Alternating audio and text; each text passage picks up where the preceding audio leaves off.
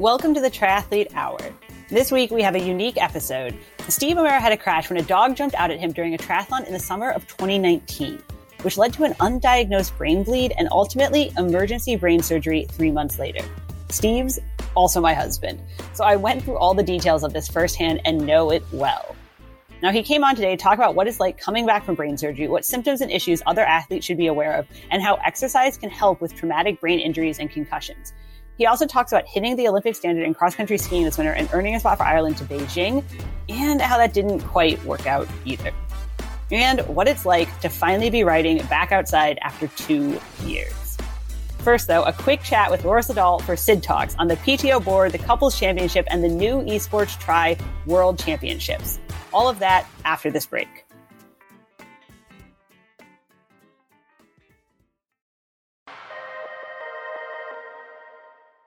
Power your next adventure with Outside Plus.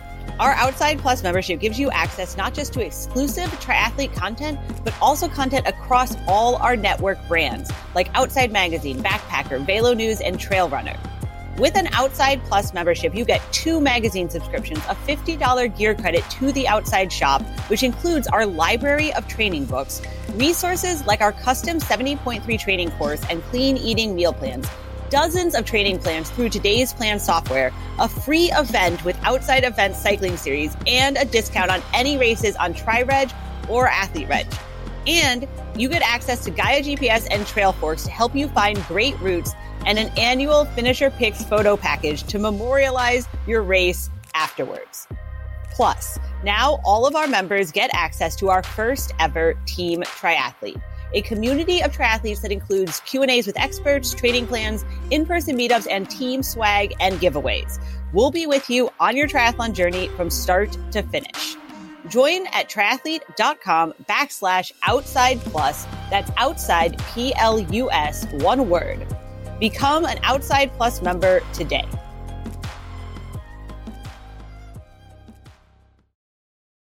Okay, Sid is back with the weekly update of how many people are in Girona now. it's like it is, it is. It's like the weekly, the weekly count. It's we're not looking at COVID figures anymore. They've abandoned them and they're out the window. Now it is how many athletes are in Girona. It has gone up again. I think uh, I saw uh, Florian Angert is here. Non Stanford was here last week. I might have mentioned that. Um, Kate Waugh, another British triathlete, and her Australian boyfriend please forgive me, I've forgotten his name. Uh, Max. Well, clearly he's not in the couples championship. Yeah, then. yeah, yeah, yeah. so Girona is the hot place. I mean, I feel very on brand then because in our next magazine, as people open it, they're going to get a guide to Girona in oh, our destinations. Yeah. Well, if you, uh, oh, the, Joe Skipper's here with his posse and video cameras following around. Although he is staying at Banyoles, which is like a half an hour or so drive. But um, he has been into Girona quite a few days. You know how uh, in like all like at Western States and like the big ultra races and stuff, they've banned cameras and because like too many everybody had their own fucking video crew. So probably Girona is going to have to ban a camera. it is. There is so like there's so many. There are a lot of photographers and video content people, which is great, but there's also kind of a lot that do it as influencer space as well and have their own. And yeah, like I was doing, I was doing a max effort hill rep session last week, and I get like, I'm just about to finish the six minute effort, and I come past like a bunch of people parked at the side of the road, and I knew half of them because again, they're kind of like content creators and stuff like that, and they were doing like a photo shoot, and I'm like got snot coming out my nose or breathing out my ass. And of course, like Till got the camera out. He's like taking a few snaps as I'm like folded over my bike. Yeah. Okay, yeah. Yeah. I tell you, so like I'm in Marin, right? Which used to be like a pretty triathlon hotbed. Obviously, it's like one of the best places to train, in my opinion, in the US. Uh all the triathletes have left though.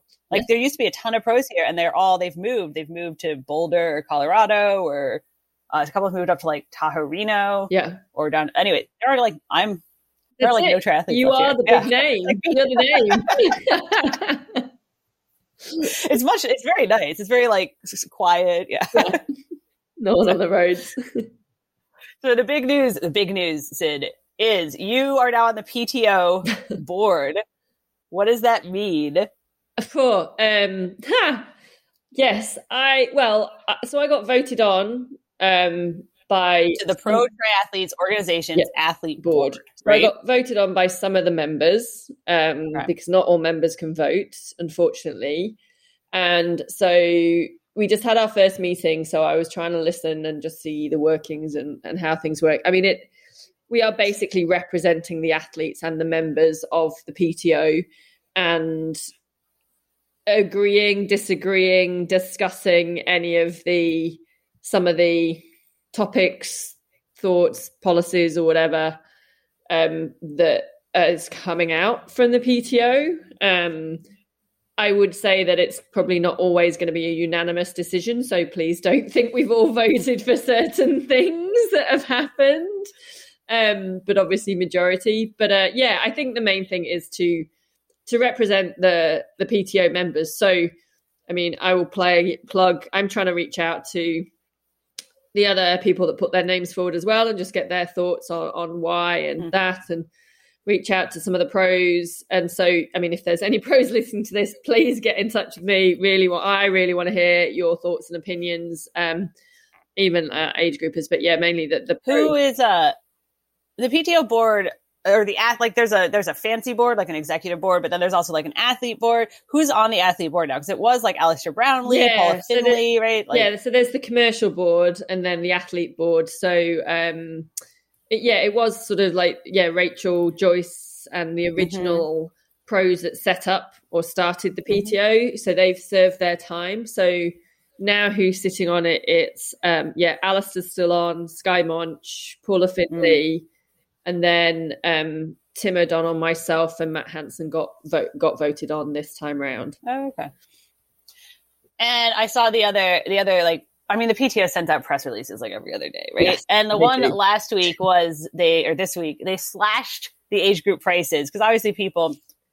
I when I say there was uproar, it's like triathlon Twitter. There was five people who were upset, right? Like if there was ever actual uproar in triathlon, I don't know what the sport would do. But yeah. five, like there was people who were upset about the pricing, and so they uh they slashed the pricing now, right? Yeah, I think there was a misunderstanding and a, a misjudgment and a miscommunication. Like they, the, the the PTO sort of said these races are going to be sort of a real good price point and affordable for most mm-hmm. people. I think they just um, got the got that point wrong and, and made a mistake, and so have obviously sort of adjusted. reduced that, adjusted that by listening, you know, listen to the to the uproar um, mm-hmm. and come back with a much more affordable and reasonable price. I think for the races involved, especially sort of being first year and things like that. I actually sat. They had like this open media call a couple weeks ago with um, Taylor Knibb and Sam Long. And as much as I love Taylor and Sam, I mean, they didn't. There wasn't like news that they obviously were breaking. Uh, it's always just fun to like listen to them. But the thing that I found out when they were talking about the US Open and the Canadian Open events is that the PTO is actually contracted with local race provider, like organizers. So in the US, it's actually USA Triathlon that is putting on the event, which is interesting to me. And obviously, up in Canada, it is someone else. It's uh, Great White North, um, which does a bunch of, which is a, like a race company. Um, so I was asking USA Triathlon about that last week, and and they're they were explaining to me like they're only they're they're literally just like ordering the porta potties, putting on the event, and then the PTO is still like running it and managing it. Um, it's an interesting model for sure. Yeah, they've yeah they're using uh, experts in race events mm-hmm. organization to to run it. They realize that's not where their expertise is, but they can provide their expertise in other areas to ha- enhance the event and make it make it a real great experience right. for everybody. Yeah, it'll be interesting. So, yeah. Um, I definitely, I, I'm, it's like, I was like, I'm about to say I'm going to do one, and then I was like, I don't know if I'm going to do any races. Let's be clear. Not a retirement. I don't know, but I do like the 100k distance. I think it's fun. Yeah. So, yeah, yeah, it's a good, it's a good distance. The other uh, big race coming up is big race, the couples championship. Oh, yeah, I've still not got my invite. It was really depressing, wasn't it? Valentine's Day yesterday, and you just see like the whole world of social media like posting all their like lovely couples pictures, and I'm like, "Yep, here I, I am." It did seem it did seem excessive this year. Yeah, I mean, obviously it's a thing every year, but it felt like somehow it just like caught fire and took off yeah. this year, where like everyone, yeah. I used to think like kind of like if you're posting this hard, there might be something you're trying to cover up. like, I was trying to think of like some well, it wouldn't have been subtle, about been about as subtle as a sledgehammer, but like some witty or something. And then I'm like, no, just I'm single. Yeah. just get over it. It's not happening. I can't even, I'm not going to post a picture with my bike. I'm not going to. I posted a picture of my two cats. They love each other. There we go. they were That's all hugging. right. Yeah, yeah. I would have posted a picture with my dog. I don't have one either.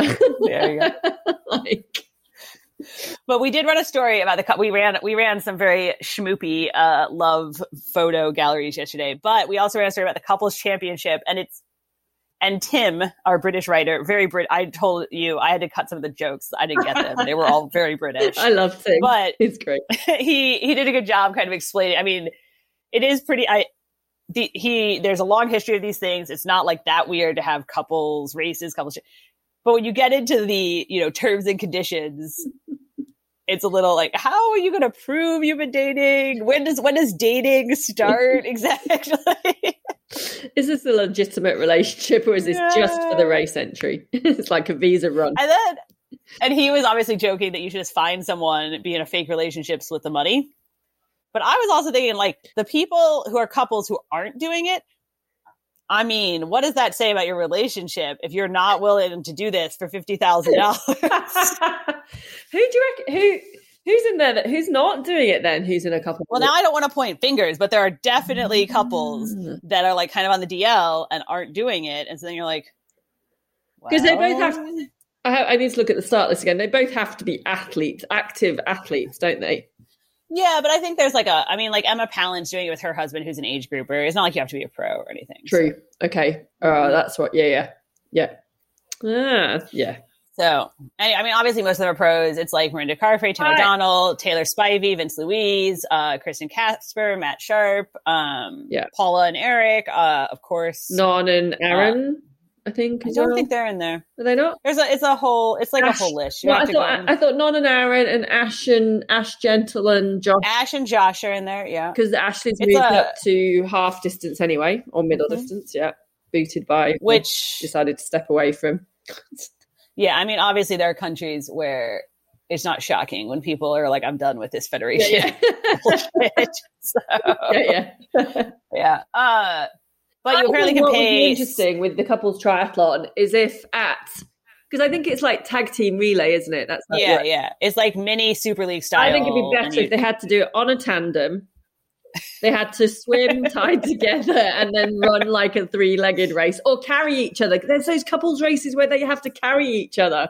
That would There be you go. better. So we do that.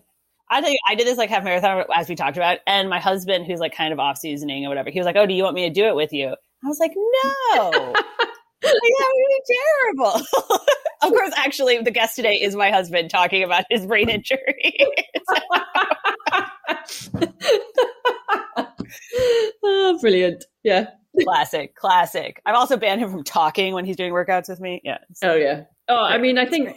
Oh, I think we might have been saying it last week, but there's like the um at the Winter Olympics, there's the Nor I think it's Norwegian Right. couple on the curling who have like been having like just marital arguments like on the ice as they compete. You know, it could be quite interesting. Maybe there's again prizes Maybe there's or points thing. for the best. Uh, Yeah. You can see, especially like, well, okay, so when Marin was a hotbed of triathletes, and I live like on a bike route, and you would see in the summer, like clearly people like taking their significant other out for like a ride, and it was, and it was always like, oh, it doesn't look like it's going well. like, how are you gonna make it home? like, yes. Yeah. Great times, great times. Oh. Hmm. But you can also pay seven dollars apparently and watch the couples championship. oh wow. Heck. Mhm. Wow. Seven dollars. Right. Or you can just wait and let people know. Yeah. Let people tell you who won. Yeah. Yeah. Yeah. That might be For free. for free. Here's why. For free, you will be able to watch the 70.3s this year on Outside TV and on our site. there we So, go. Done. There we go. Oh. There's also a another things you can watch an esports world championship coming up. Yes. And it's like it's like one of the things when I first saw it, I was like, oh, whatever, the headline, because they're, they're using the Super League Arena Games format. We had that last year. I was like, this isn't new. But what's new and super crazy, like actually crazy, is that they've partnered with World Triathlon. So it is a official world title, and you earn points towards your standings in World Triathlon. Like they're lower level points, they're like Continental Cup Ooh, level points. Yeah. Not Oh, I didn't like know that last w- bit. Yeah. Yeah. So it's like and if you get into the weeds of it, which you know is what yeah. I do, uh because like the points are lower, but the field size is significantly smaller. So you can actually pick up like for people who are trying to like get enough points to like move up on start lists and stuff, it's like a better opportunity for them to pick up some points than a Continental Cup where like there's 60 people on the start list. Yeah. That's yeah. a great idea. Oh yeah, so that's interesting. Rather than I'm going to say something out of place, which I now can't say about nice. the PTO tour and the points. and points. Oh well, because they're like quadrupling the points or something. Yeah, right? for people racing, yeah. so not helping those ones that are trying to get in. But anyway, we'll pass over that. So the uh, but yeah, the esports they're going to do it arena game style. There's going to be three events, so like two and then a championship event, and yeah. it'll be like a point, like your best. You know, like it'll be a cumulative type of point situation. Can technically any athlete pro like pro enter? They're doing it in a combo so that like some like half the spots are going to be filled with people who are already signed with super league or something like that like the athletes yeah. are already you know are on contracts and then the other half are going to be filled the way world triathlon spots are normally filled in mm-hmm. that they go to the federation and then they do the regular like start list like you know every na- nation yeah. federation gets a certain number of spots and then they go to their start list and then they like roll down the start list that kind yeah it's a very complicated process but it already exists so they're just going to do it like that yeah. So in theory, you could go do one if you get on the British try on the start list. Yeah, yeah. With every other athlete in the world that seems to be on the British right. Tri start list going for points right. and uh, slots in the current in the World Championships at the moment. Yeah. I guess the question is if you win it and then you're officially like the E Tri Sports World Champion. Yeah. I mean, do you like put that on your resume? Do you change your Twitter bio? I I reckon so. Yeah. Well, you get stripes and everything. We've got um, Ashley Ashley Mool. Talk about people who live in Girona. Um, Ashley Moolman-Pasio, who's South African rider. She won the. Um, I'm going to say Zwift. It probably the, the, the E World Cycling Championship. Oh yeah, yeah, yeah. But she is. She does also ride for. Uh, um, like a real team. A, a, yeah, on the, on the team, and she's they've got a, a cycling center set up here. They've been here for years, and she's a yeah legit legit rider. Although she has just did you ever no retirement? Oh well, I was gonna say speaking of like getting the stripes though, like I mean, there used to be this thing. Obviously, I see people around here with like stripes on their jerseys, like it's a thing.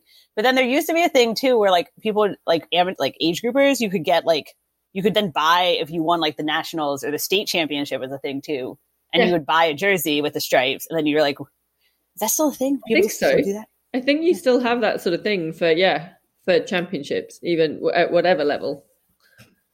Yeah, it was a weird. It was like because Steve, my husband, won like the state one one time, and then they like email him and they're like, "You have the option of buying like a jersey," and it was like, "Well, what? Are you, like, what are you gonna do with it?" Because it is like weird to wear it, right? I don't know. Like, I mean, do whatever you want to do. You yeah. do you, but yeah.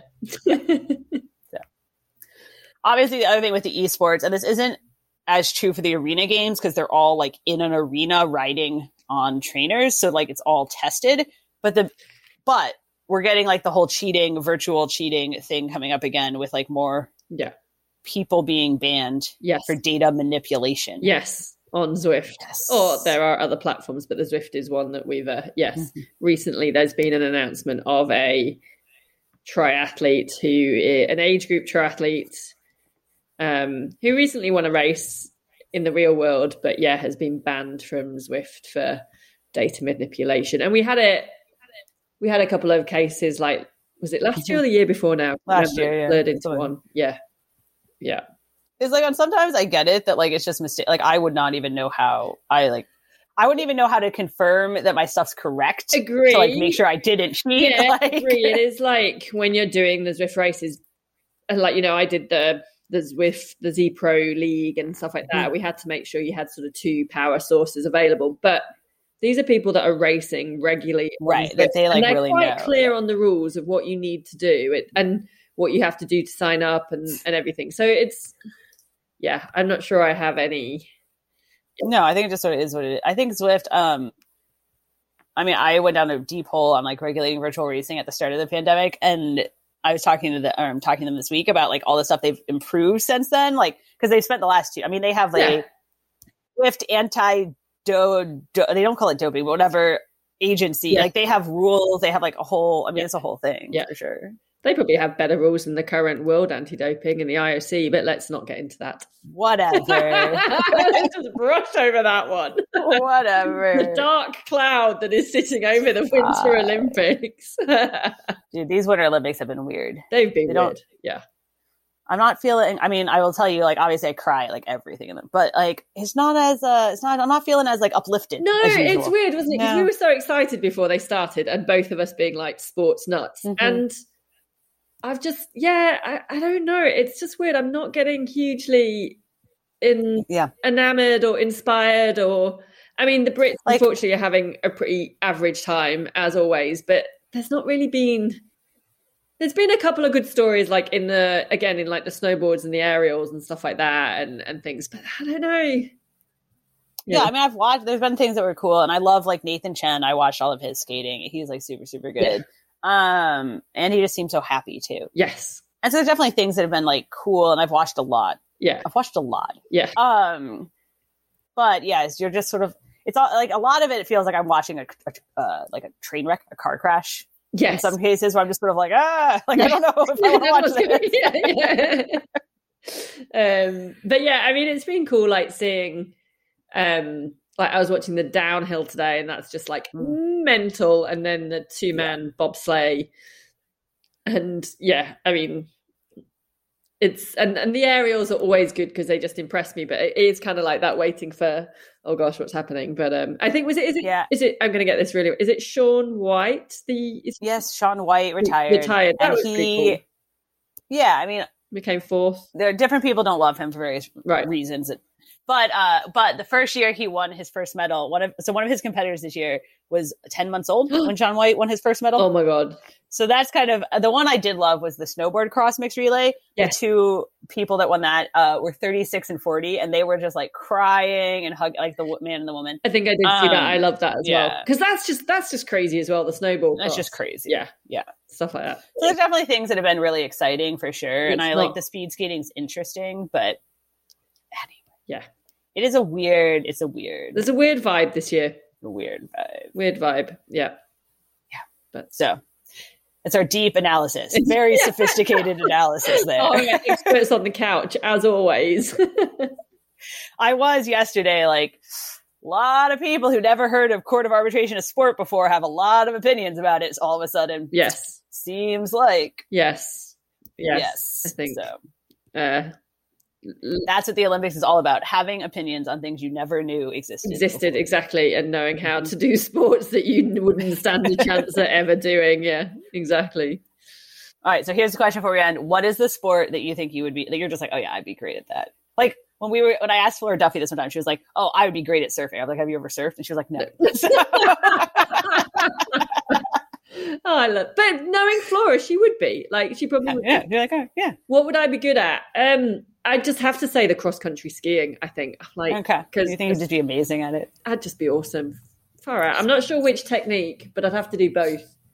Um, I probably should say that with the biathlon because I used to, I used to be in the Mm. military, so I guess I should, in theory, be able to shoot a gun, but I'm not sure.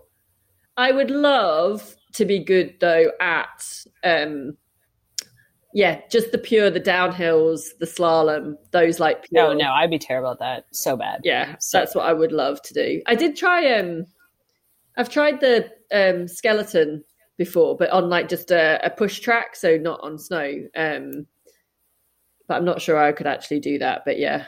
What about you? I think I, I would be bad at all the winter sports. Like I'm ter- like I just would be like, no, this is this is Yeah. bad. It's terrible. You'd be good at the terrible. après ski, is that what you're saying? Yeah. Yeah, yeah. I was convinced I was a really good ice skater at one point, and then I was like, oh yeah, no, I'm not. Because I could like turn in a circle, and I was like, yeah, I'm amazing. I would be hoping like we went years ago. Me and my sisters went. We all met in New York because it seemed to be the halfway point, and um, it was near. It was early December, so it was winter, and we obviously had to go ice skating in Central Park, and it was all like the the movie. And three, there's four of us. Three of us are relatively sporty. I'd say my eldest sister wouldn't necessarily class herself sporty. And when the three of us are like clinging onto the edge of the ice rink, like the bat, and she's just like pirouetting off the middle, and we're all like, uh, where did you learn to ice skate? so yeah, no, I'd be rubbish at that as well. There you go. I uh, lived in Morocco for a little while, and there's one ice skating rink in the bottom of Mega Mall, and I was like the best ice skater anyone had ever seen because I like had grown up ice. So I was like, there you go, I'm amazing. Yeah. so. Well, the they the Moroccans had had a bobsleigh team, mm-hmm. which I thought was they have some people. Uh, no, sorry, Monaco. Oh, Monaco, not Morocco. Yeah, I was like, I don't think Morocco had a bobsled no, team. I think they did. had like yeah. a skier in there. Um, so. And Jamaica, but we all know that. Mm-hmm. Yeah. So see, we're going to be great. It's going to be amazing. Yeah. Next week, we'll figure, we'll discuss. oh, fun. All right. Thanks, Sid. Uh, chat soon. Thanks, Kelly.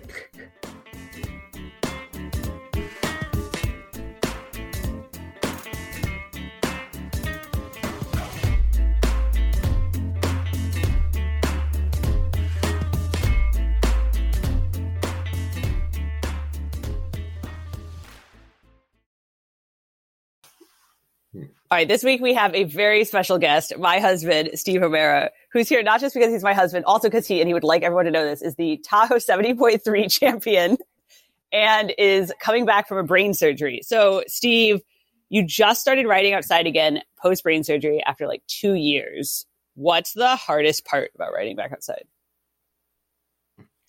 Um, I would say taking it slow, uh, for one thing, for sure.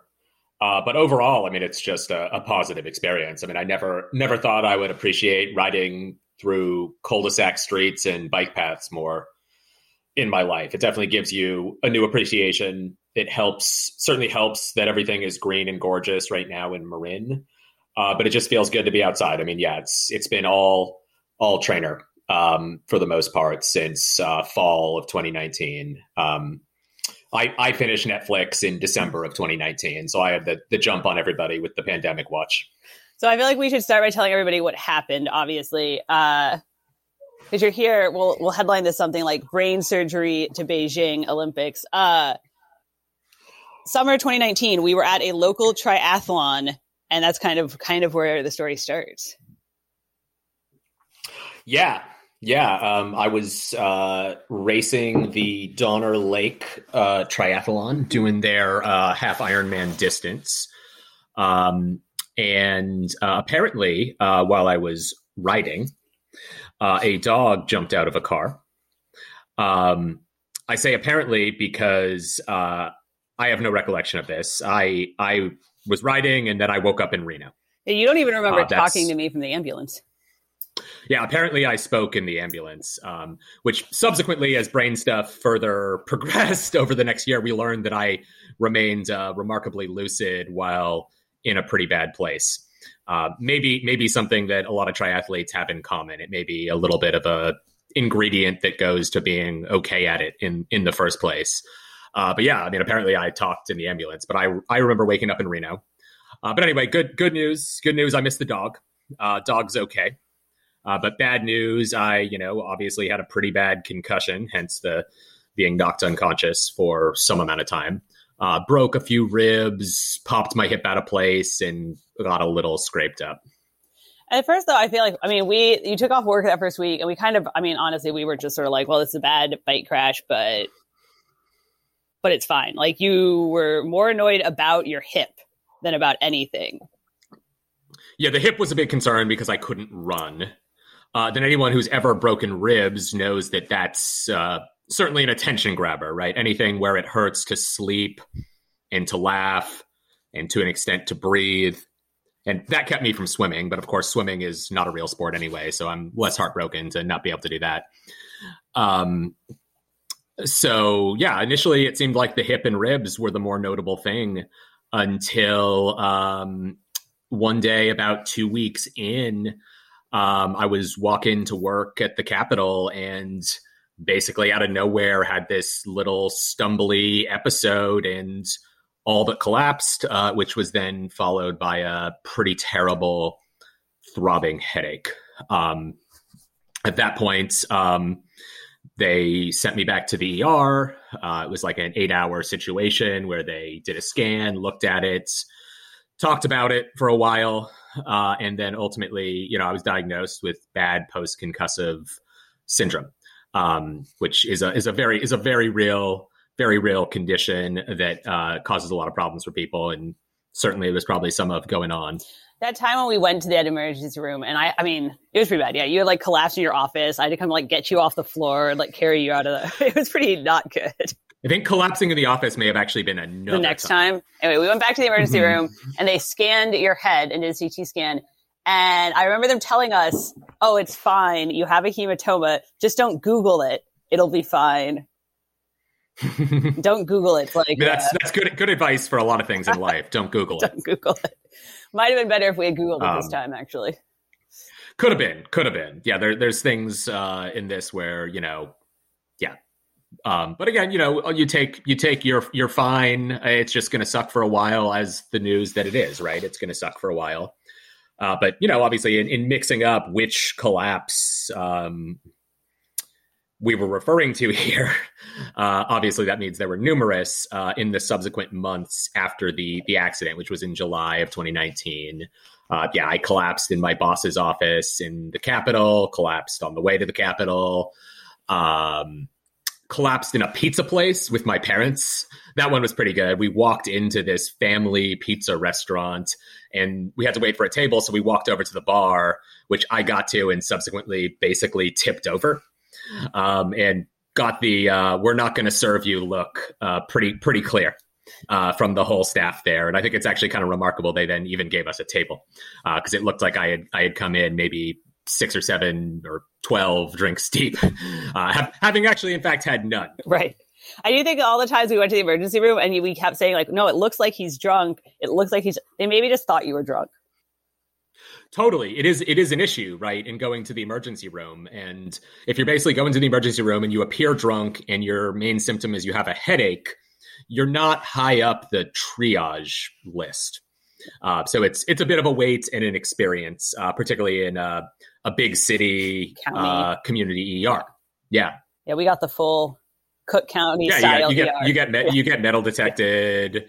We, I mean, by that, I mean ultimately, by the time the whole thing was said and done, we probably had two dozen visits to that ER. Uh, and yeah, they they basically knew us at that point. It was like cheers with the entry staff with getting wanted, and they didn't even have to explain what to do at that point. We know, you know, where you put your change and how how fast to walk through the metal detector or not. Um, But yeah, so there was like so. I also have a steel rod in one of my legs, and um, that that occasionally would set it off, and occasionally not. So that was always kind of the fun surprise going in uh, from the trips going in that I remember. Right, right, there are of course some which I do not. Yeah, so that you had the accident in July. As we're saying, like we kind of just thought it was bad, concu- or I don't know if we thought, but the doctors were telling us it's just bad concussive syndrome. And you kept training because you were supposed to do Nice, seventy point three Worlds in September, and so you kept training because they kept Mhm. telling you you're fine, like it's fine. You're just tipping over in pizza places, it's fine. And and Yeah. that kind of lasted for three. I mean, they eventually gave us a neurology appointment three months later. Right. Well, so coming out of the first uh, return to the ER, so not the Reno trip itself, but um, the first the first trip to the ER uh, back where we lived at the time in Sacramento. Yeah, I got a follow up neurology appointment uh, three months out. Um, so it was beginning of August at that point. That appointment was end of uh, October, which you know, I mean, totally, it's a it's an impacted field. They Mhm. deal with a lot of headaches and everything from that to serious injuries, right? And you know, it's apparently quite impacted. And you also, again, when you're in this position and you're getting discharged from hospitals and they're telling you it's going to be okay, it's just going to suck. That's it's kind of it's not not purely good news, but it's you know it's news you'll take, right? That you like it's always good to get discharged from the hospital after sitting in a waiting room for five hours and then sitting on a gurney in a hallway for another three. You're you're not if they're telling you you're good, you're not exactly eager to to stay. Obviously, the punchline is before we made it to that neurology appointment, you had emergency brain surgery. That's the whole like. yeah right right right so yeah that was um yeah that was quite that was quite the follow-up appointment so you know how when you when you go to any initial medical visit you always have the intake form which effectively is you know why are you here what can we help you with uh, so yeah i didn't i didn't fill that one out uh, for that appointment because i had 200 staples in my head at that point So So after like the three months and you're still training and I mean, you had to go back Mhm. off work again because you couldn't Yeah. work and they're telling us you're fine. It obviously all came to a, where it was Well- not fine. Yeah, I mean, well, the interesting thing about the training too, actually, and the the bit of advice we got must have been in that first uh, ER visit, um, was that they really encourage you to get back to Mhm. exercise, and that's actually shown to have a a really a really good impact on outcomes. Uh, that's actually both the case for post like just concussive, your garden variety concussion recovery, and then ultimately what it turned out I actually had it um, down the road. Um, so yeah, it was funny. Like even just coming out of the accident in July, like somebody's like, "Oh, you know, you should be back to exercise right away." And I had taken a few days because you know my ribs were broken and my hip was dislocated before I got back on the trainer. Um, and they they agreed that was actually probably That's probably a good idea. yeah, but as Kelly was saying, um, so I mean, yeah, the symptoms were pretty bad through August, the month after the accident. I ultimately had to take another leave from work because while they recommend exercise, um, they um, basically encourage you to avoid uh, decisions, screen time, and stress. Um, and I think probably a lot of people listening to this would say that their job is basically those things. Mine certainly was. I was working as a chief of staff for a member of the assembly at that time, and my job was largely decisions and stress. And in between that, it was on screens. So yeah, they put me on another med leave, and yeah, it encouraged me to keep exercising. Which again, I think going back to you know fans of the show, if you're told not to work and to exercise, that's not a bad uh, treatment protocol. Uh, but yeah, so I was on another couple week med leave. I, I had had a week right after the accident where they basically said sit in a dark room and take it easy. And, you know, I rode the trainer a little. Then I was back at work, episodes through work. Bright lights would trigger it like crazy as well. Uh, then September uh, is a busy time for the California state legislature. So I had to come back. Uh, and that actually went okay through the month of September. I actually wasn't having the terrible episodes. My my symptoms that month were more like a a moderate hangover every day, despite having not drank anything. Uh, then subsequently, um, we actually were in a little bit of a fight trying to get one of our uh, bills signed into law by the governor, and it, it came to a head right before the the final deadline. Uh, as most things in the legislature do, the legislature kind of works like a procrastinating college student, and the the administration does in signing the bills as well. Um, so last few days we get it signed, and I, you know, started to develop a bit of a headache through that process. Uh, and like anyone, just kind of attributed it to being a work headache. Uh, then we we got our bill signed, we're thrilled, but then the next day it was a little worse. And the next day it was bad enough I had to head home from the office early. And the day after that it was bad enough I couldn't go in. Right. Uh, by that afternoon, uh, we decided um, To go back to the ER you, you than me to go back to the ER. Um, and the uh, the last thing I remember that week uh, was entering the ER, getting wanded, directed to the waiting room, stadium seating, uh, and a nurse uh, handing me a vomit bag. Uh, so she handed me the vomit bag, which I then proceeded to immediately vomit in, only to learn that the bag she handed me didn't have a bottom. It was basically a sleeve. So I just like my throw up just sprayed across the room. Uh, and that's uh, that's the last thing I remember that week. Uh, before I woke up the Friday um, with uh, 200 staples in my head. Right. Um, Yeah. So I mean, uh, Now, yeah, yeah. apparently, so that was like Wednesday. Apparently, I got discharged that day Right. because I passed the uh, the physical and cognitive tests. It was pretty bad. So they they sent me home. They, uh, as you can tell, I mean, obviously, for you, we were not eager to go back to the ER. We like called the nurse hotline because we've been in the ER a bunch, and they said, no, like you need to go to the ER, you need to get a CT scan. And so that Wednesday that you don't remember, I was sitting there with the doctor saying, "Are you sure he doesn't need a CT scan? The only reason we came in is to make sure there isn't blood in his brain. Are you sure he doesn't need a CT scan?" And they said, "Nope." And sent us home. yeah, yeah. So apparently they sent me home, um, and we went home. And then the next day, I was uh, stumbling around our apartment. Oh yeah. Uh, I have no recollection of that day. Apparently, the line where we decided to go back to the ER was when I was looking for the uh, toilet in the laundry room and assisting that, insisting that it was definitely in there. So apparently, that was the next line where um, you Yeah. uh, decided that we should go back. You kept trying to pee in the Um, kitchen and insist that you needed to go to work for something about some- Sure. yeah. That- I'd like like you have to be like you got to call Dylan or whatever. yeah, I don't know. it's always it's always good to talk to Dylan. So, um, so yeah, fortunately, Kelly took me back, and apparent apparently getting me down the stairs from our apartment was a bit of a Oh, thing. it was bad. So yeah, so I think like we've established, you're clearly.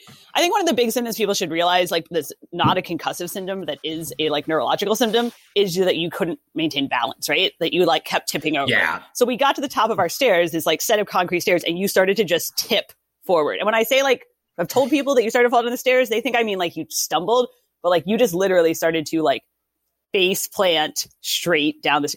And so I had to Mhm. dive and like hold onto the railing and like hold you up. And uh and also said something about the neighborhood we lived in at the time that I was like screaming and no one came out. Like everyone just like closed their blinds. Mhm. so yeah. Yeah, My line, Steve, is that CrossFit saved your life because I had to pull some CrossFit moves Yeah. to keep you. yeah. I don't know how you got me down those stairs, and then so apparently we're back in the ER that night, and similar deal. I'm apparently still passing the cognitive and physical tests. Which again, triathletes out there, beware. You may still pass those things when you should not. Right. It might be partially why you're able to keep going in that Ironman when you are. Whether or not that's something you've trained, or whether or not it's just something about you that made you good at it in the first place. But nevertheless, I apparently am passing these tests. You know, when I'm basically blackouts. Uh, we then learned brain bleed in my head. Right. Uh, and uh, actually, just before apparently they were going to discharge me again, I got up and stumbled to the bathroom and did one of the little falls that you know we had been describing had been happening since August. And uh, a random nurse saw it and told the head of the ER that this guy needs a brain scan now. Yeah. So they sent me back in, and apparently, in wheeling me out, were explaining to Kelly um, that um, you know it was going to take a while for radiology to diagnose this. Uh, at which point, the guy who did the X-ray apparently just looked at it and said, "Nope." oh yeah, no, uh, so they called they called the chair of neurosurgery, and ultimately they cut my head open at about three four a.m. Friday morning, and I, I subsequently woke up, uh, fortunately still alive. Uh, really grateful about that, and with uh, you know a bunch of staples in my head and a, a new haircut. They actually uh, they shaved half of it, so I had like a half hawk going. It looks looks pretty good in the pictures, and I got I got a lot of respect for people from people that I actually kept that for probably about even ten days out of the hospital before we thought to just shave it off and clean it up.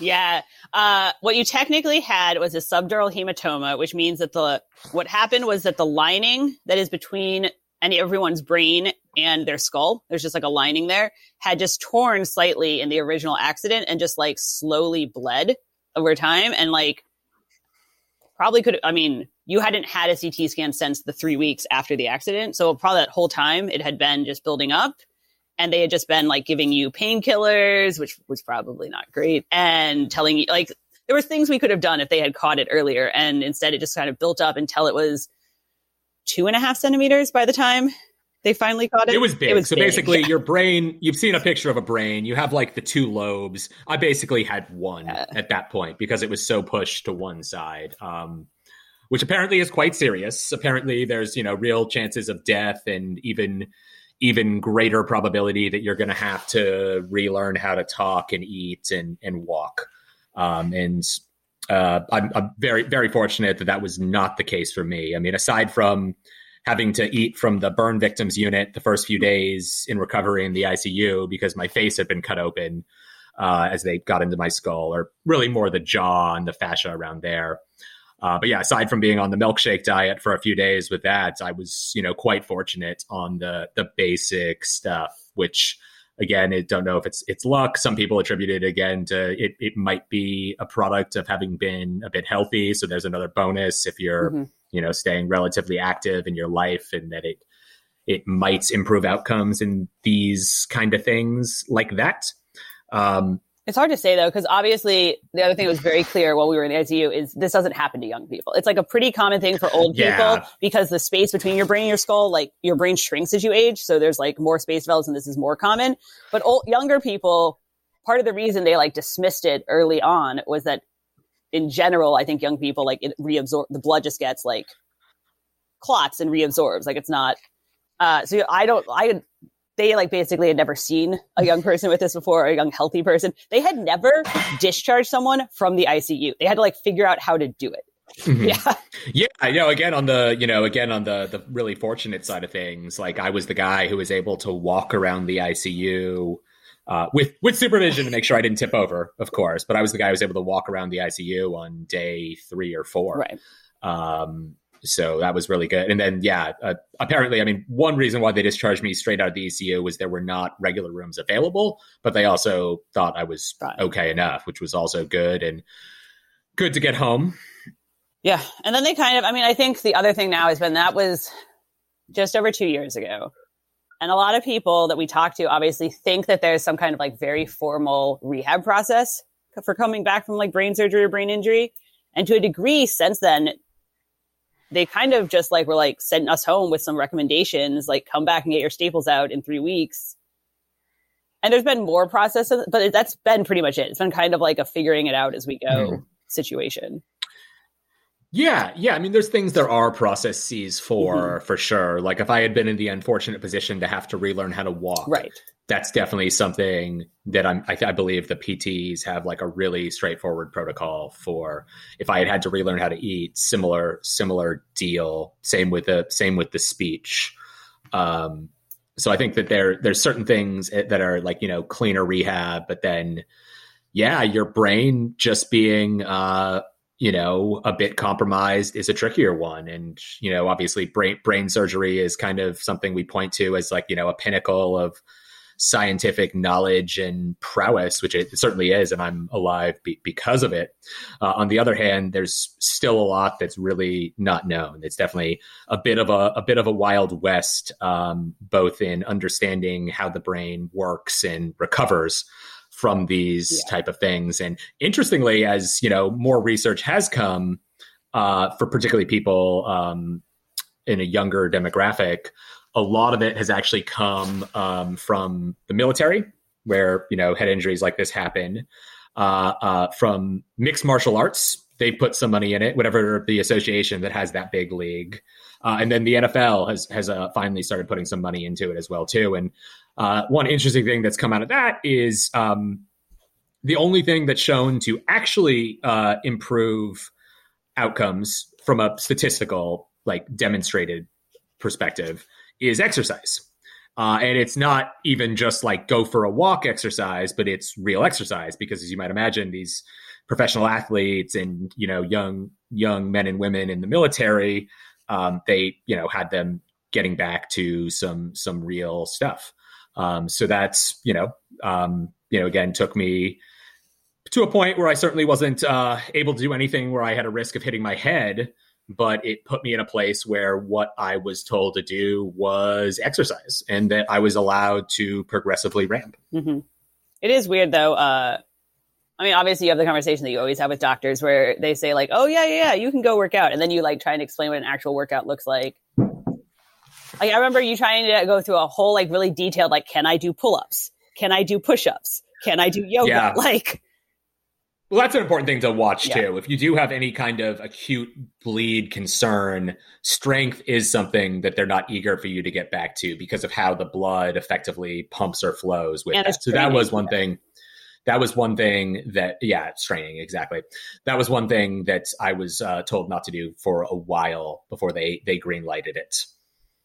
But then as um, you, but then you were allowed to do like running, endurance stuff, and basically, yeah. yeah. And I mean, it took it took a while to get into the rehab program because again, you know, medical system is pretty impacted. So it was a couple months in when I got to the the actual rehab department within the hospital system.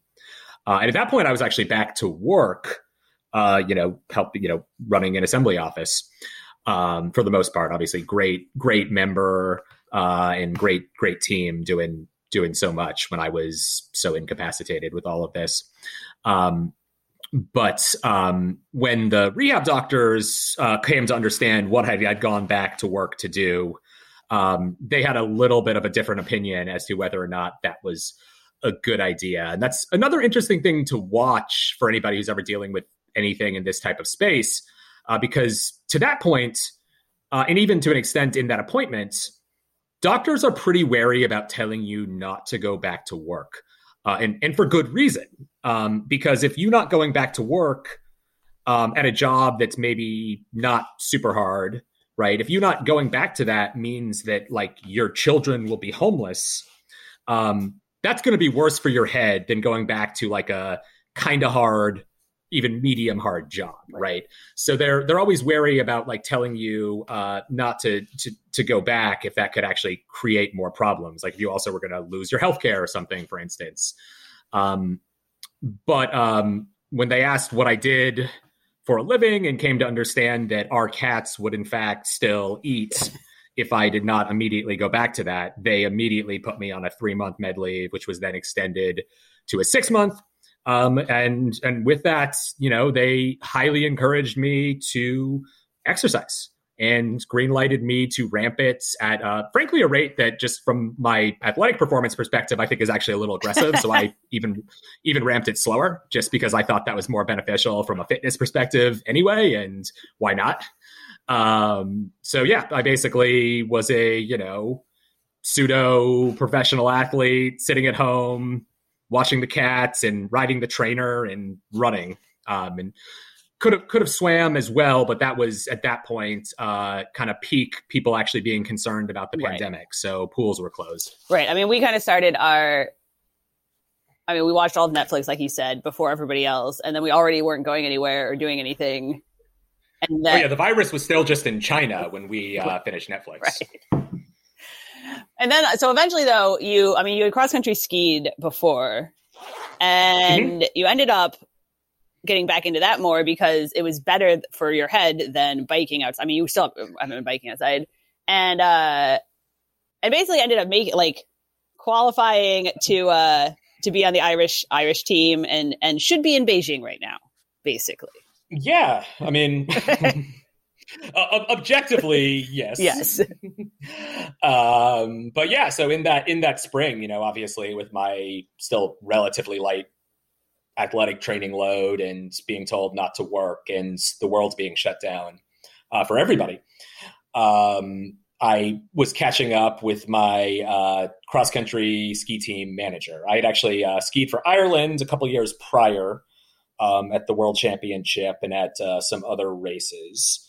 Uh, and in talking to him, you know, it kind of came up that I was going to be living somewhere the next year with snow uh, for the first time in my life. And um, yeah, I was basically told to do nothing but take it easy and exercise in the meantime. So he kind of, you know, we kind of together came up with the notion that maybe I maybe I should renew my international license and we did, and I hopped into a couple races that actually happened uh, in the Mountain West uh, last season and hit the uh, Olympic standard.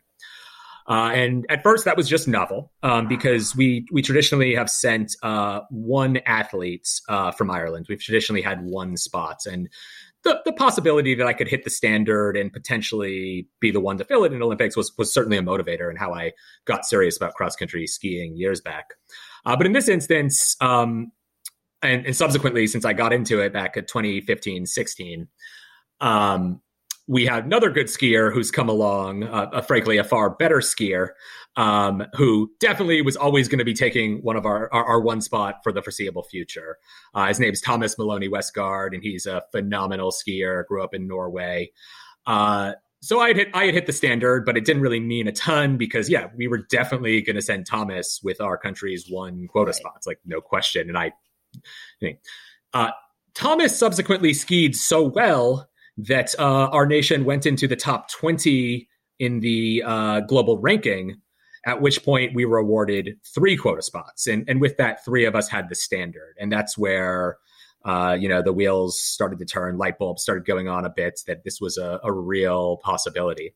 Um, and I mean, I had hit the standard racing with a downhill ski helmet. And for anybody who knows cross country skiing, there are there are no helmets involved. So it was definitely, you know, I, I hit it with a season where like, you know, we were even though it had been approved by my my medical team as something that was safer than biking, we were still, you know, taking taking precautions. So it seemed like there was uh, both a lot of a lot of room to improve in the subsequent season and something really exciting to to strive for. Right. And you ended up uh because of all that, you kind of ended up I don't want to say putting on hold, but you kind of went all in on the Olympics then to try and make the Olympics. I mean, we were you were gone most of the last few months. I mean, we were in Canada, we were in Minnesota, getting hitting races, training, getting ready. And I guess people don't, I mean, for people who don't know how the Olympics works, like you hit the standard, you were one of three athletes qualified, they had three spots, and then they decided just to send one person and not send all three.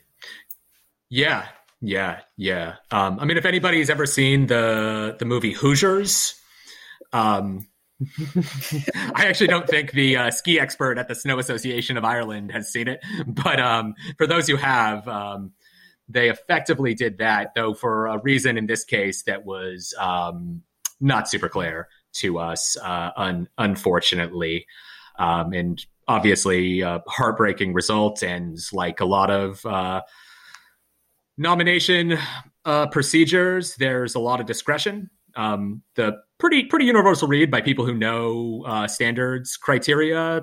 Read the the one that we had as saying that they would fill the quota with eligible athletes, uh, pretty unequivocally. But nevertheless, they decided that they had the discretion not to, and uh, chose to do that um, for one reason or another. That's still a little unclear. I mean at a minimum, like there was some infighting going mm-hmm. on within the association, and you know that what happened to but both myself and uh, my teammate as well, who was in a similar boat, had qualified, was eligible, and also was then not sent to Beijing. Um, yeah, we we just um, you know we hit the objective standards in their their documents that also were good enough for the Olympics, but um, they decided that that uh, wasn't uh, good enough for this for whatever reasons. Yeah, I mean, there was a lot of political infighting, but the other thing was like for people, I think a lot of people they watch the Olympics and they see it and it's like inspiring and all this stuff. And you know, brain surgery the Olympics would have been an inspiring story, but they don't know like kind of all. If you're not, if you've never gone through the process, you don't know like kind of how it works. And if there was something that was going to make somebody who's gone through brain surgery like the appeals process and the num and the pa- paperwork and the number of documents and then proof and then emails and like lawyers involved like it's not it's like if you could make yeah. something that was bad for a brain, a brain yeah no it was no it was funny and I, another interesting thing with the process right so uh, again it's i mean there's never a normal time to have a serious brain injury but having one that basically starts just before a global pandemic kicks off also means, of course, that I haven't been seeing a lot of close friends and family as regularly as I right. otherwise would have. So, like in catching up with people, they hear that you're pursuing this Olympic thing, and it sounds like you're just totally good, right? And fortunately, physically, yeah, I mean, for a you know 39 year old who's you know worked a actual job most of his career. Um, yeah, I'm pretty good, pretty good on the the physical front. Uh, but yeah, the injury is still, you know, something that, you know, takes a while to heal and something you have to deal with for for some time on the cognitive front. It's kind of like the equivalent would be if it was a if it was a sports injury um, and I was a marathon runner, um, I'm back cognitively to the point where I could run like 15 miles or something, and probably, probably, um, probably not, you know, putting in a 150 mile week. Um, and it's you know again it's it's it's weird to understand because it's like a cognitive limitation um not so much in high level thinking but in a lot of just like processing and tracking different stuff. Right. And i guess and like in that analogy like most people don't run 50 miles. You're still like better off than most people and it seems totally fine. Yeah. but then there's like little things where it's just it's a it's a mess. It's a fucking mess. And filling out those yeah forms and it's also, was terrible Oh yeah, and I mean, thankfully Kelly was very helpful in the process. But um, yeah, I mean the the appeals process is not designed for uh, you to win as the uh, appellant. um, and we we did we did in fact win in the one external part of the process, um, but that was then um, you know kicked back to the same decision makers ultimately.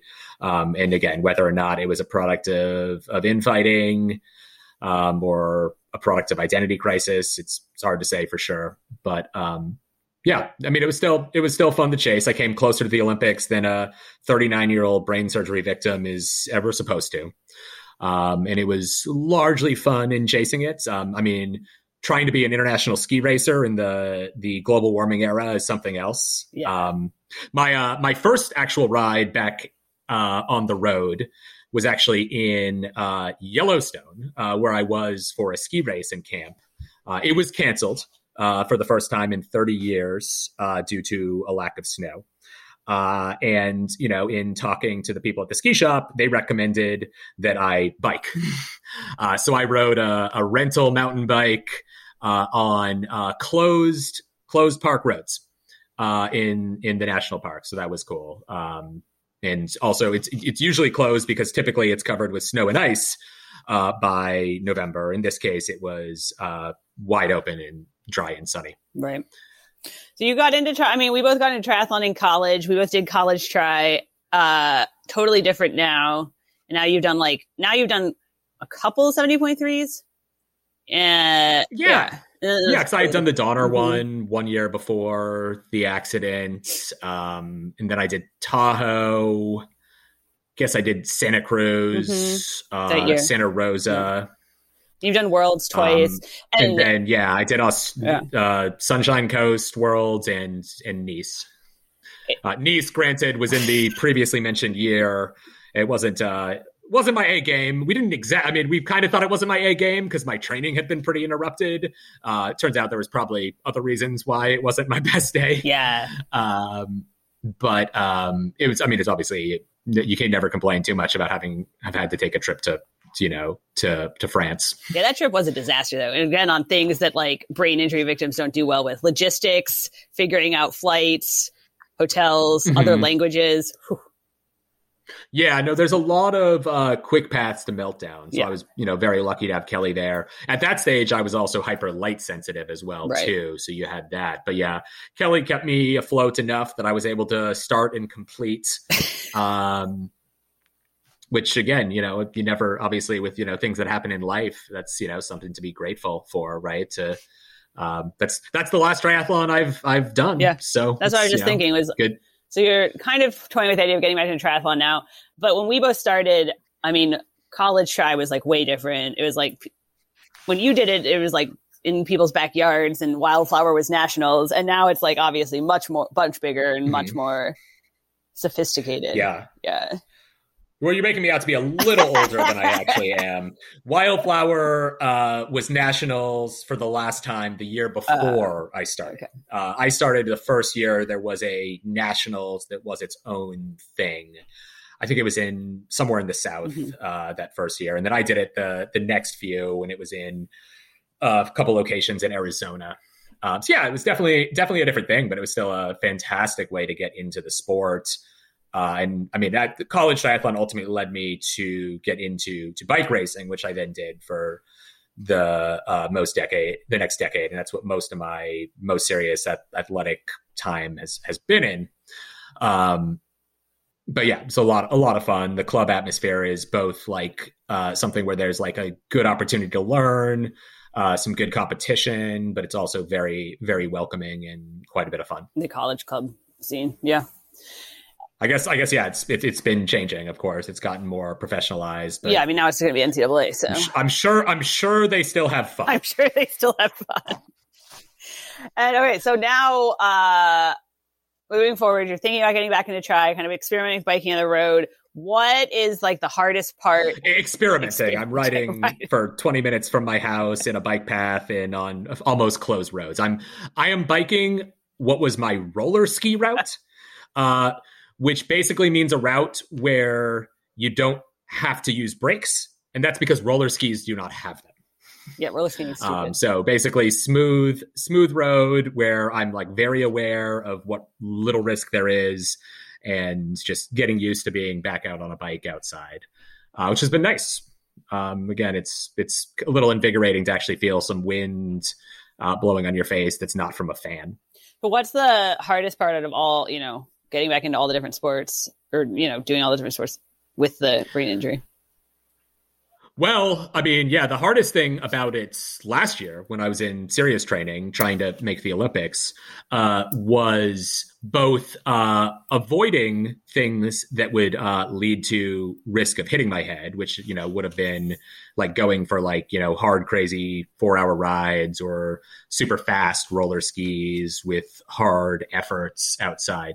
So I basically, I had to get in that type of workload while minimizing those types of risks. And I mean, the reason for that was one, I was still, you know, less than two years out from my surgery. So we wanted to be extra careful. Two years is something we're told is kind of a key marker. And I hit that this past October.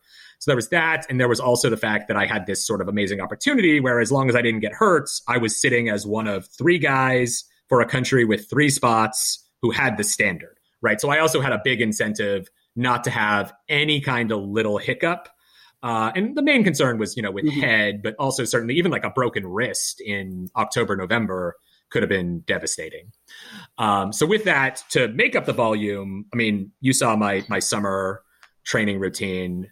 I mean, skiing skiing to a degree, period, is kind of like the hold my beer triathlon. I'll show you complicated, uh, but it's uh, it's that much more still if you're dealing with a brain injury because instead of just like going for a hard two and a half hour roller ski. I was basically getting in some of the efforts on the ski erg and some of the efforts on the bike trainer, and then going over to our condo complex pool to effectively MacGyver my own combination that was effectively skiing. I mean, some triathletes can probably relate in what they were trying to do to mimic swimming back when pools were closed in 2020.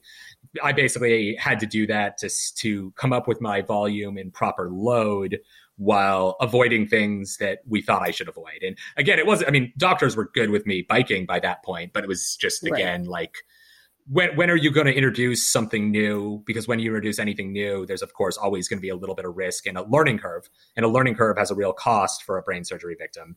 Um, and we just decided that with everything on the table, um, that I was gonna, you know, not start biking outside at that point. I was gonna limit, you know, uh, you know, focus my risk on the the easy roller skiing I did do, um, and then yeah, do do running with poles and all all the other stuff that skiers do. A lot of balance work on the Bosu ball and TRX at home. Yeah, so there was there was not a small number of days where I trained across five modalities.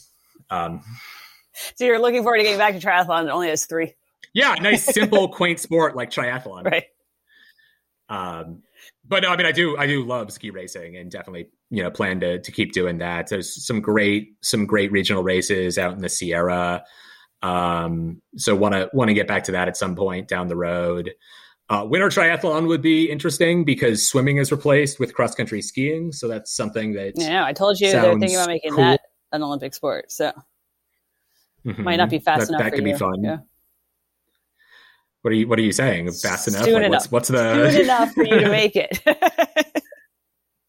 I don't know. This our our first cross country skier for Ireland uh, was 43 oh, yeah. uh, at the Salt Lake Games in 2002, um, and um, so yeah, it's you know people. I mean, most of them are 22. Don't right. get me wrong, but um, yeah. So last question: What are you most looking forward to then uh, in getting back to things in you know, biking outside and, you know, possibilities moving forward with brain injury? I mean, biking outside, definitely like company and in conversation mm-hmm. um, and, and exploring, right? I mean, a, a silver lining of not being able to do what you had done for a couple decades prior is all these rides that, you know, well, it's Marin, so they were still beautiful, but they're also new to me now.